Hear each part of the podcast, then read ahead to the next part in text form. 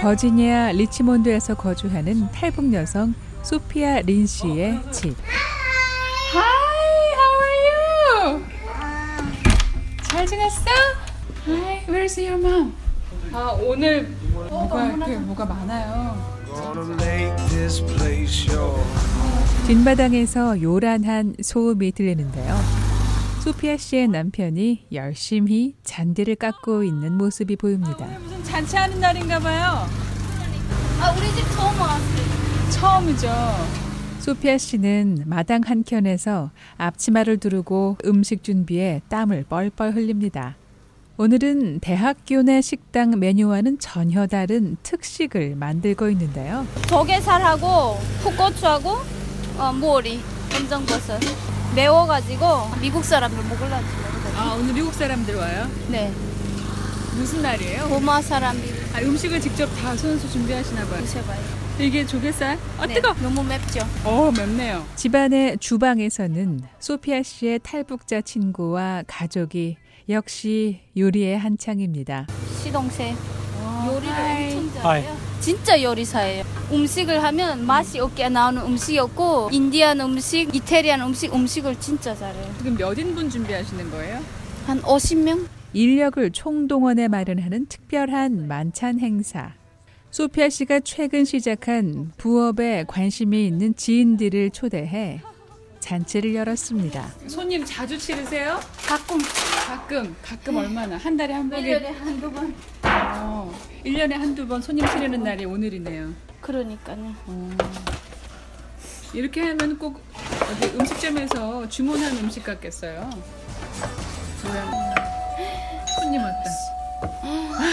놀라셨어? 드디어 손님이 오셨어요. 하나 둘 모이는 방문객들. 소피아 씨의 작은 단독 주택이 어느새 사람들로 가득 찼습니다. Hey guys, you need to take off your shoes.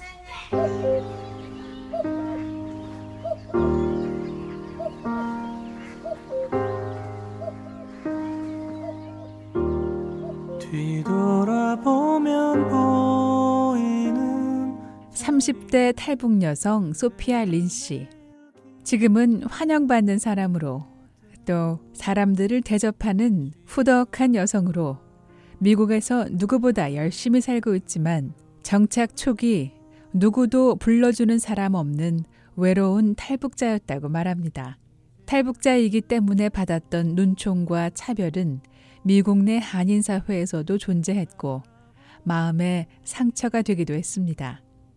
하지만 꿈을 꿀 수 있는 곳에 왔다는 사실, 바로 희망이라는 힘.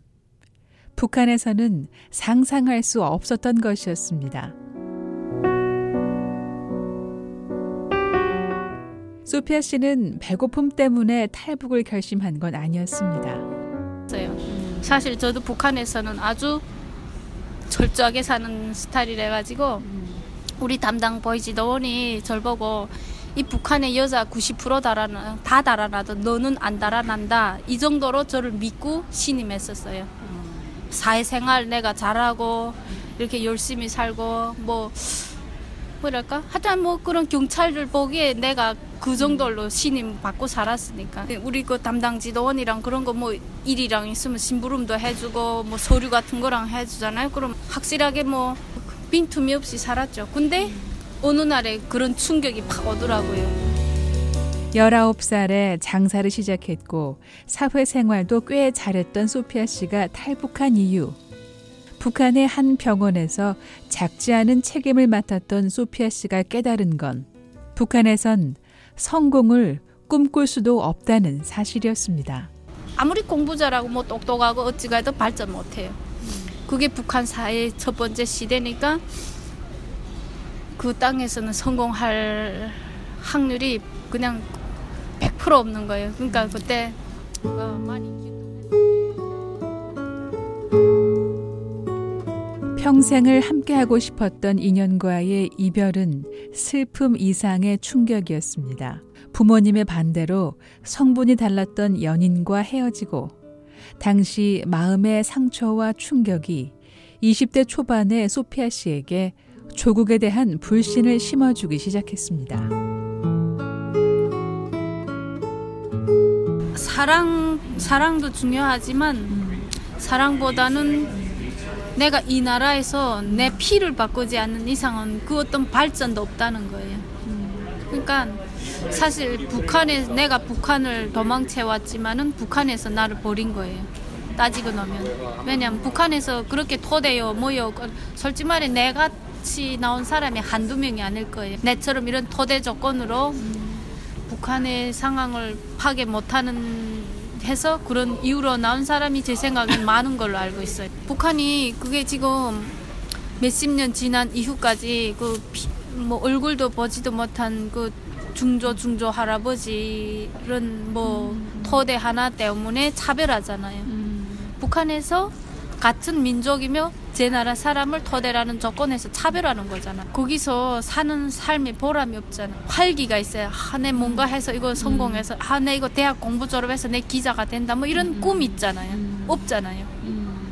그러니까 솔직히 말해 북한에서 그런 토대 그런 문제를 많이 안 그려기다 하면 제가 안 왔을지도 몰라요. 그때 당시 뭐 북한에서 못 먹고 못 살고 이런 것도 아니랬거든요. 참을 수 없는 또 다른 사건. 우리 엄마가 이렇게 장사를 했었거든요. 라진 장사를 다녔는데 그 라진 장사를 시당 책임 비서죠. 그 사람이가 우리 물건을 몽땅 뺏었어요. 그냥 법이 따로 없어요. 제 지금은 모르겠지만 제가 나올 10년 전까지만 해도 그거 북한 말로 하면 창 친다 해요. 딸들이 창을 치면 시당에 갖다 그 물건을 넣잖아요. 그러면 앉아요. 문 앞에 가서 시당 책임 비서 만나게 해달라고 기다려 3일 동안 안 나타나더라고요. 그래서 3일 만에 우리 엄마가 이게 단식 그걸 하니까 쓰러진 거예요. 그 시당 앞에서 쓰러져서 누구 우리 엄마를 업고 국민의 소유를 강제로 빼앗는 이 나라를 내 손으로 바꿀 수 없다면 차라리 떠날 결심을 한 겁니다. 소피아 씨는 엄마의 모습을 보면서 자신의 미래도 엄마와 다르지 않을 거란 생각에 사로잡혔습니다. 북한에서 태어났다는 게 자신이 행복할 수 없다고 결론 내린 이유였고 그 길로 짐을 꾸렸습니다. 처음에 집에서 동생하고 작별 인사 다 했어요. 그리고 동생이 앉아 울고 막못 가게 한 거 잡더라고요. 아, 나- 나는 내가 성공해야 되겠다.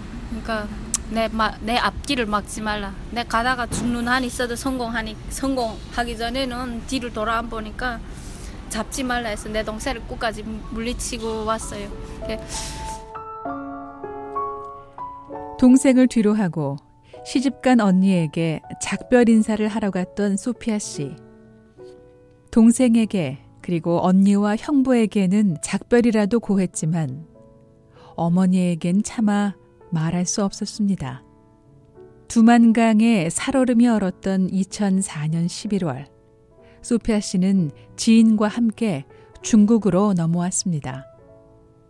소피아 씨는 마음의 상처를 안고 가족과 조국을 등지고 중국에 넘어온 지 1년 반 만에 한국 내 기독교 단체의 도움으로 제3국으로 넘어갈 수 있었고 그곳에서 미국행을 결정했습니다.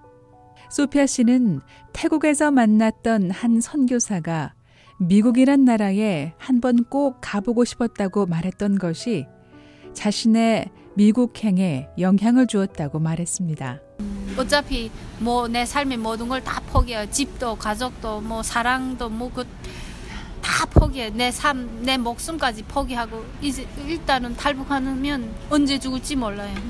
근데 그 목숨까지 다 포기하고 하- 딱 길을 떠났는데 뭐 두, 뭐 무서운 게 없잖아요. 그러니까 일단은 선택했어요. 그래가지고 그 어떤 참- 나라에서도 살아갈 각오가 되어 있었습니다. BOA 뉴스 장량입니다.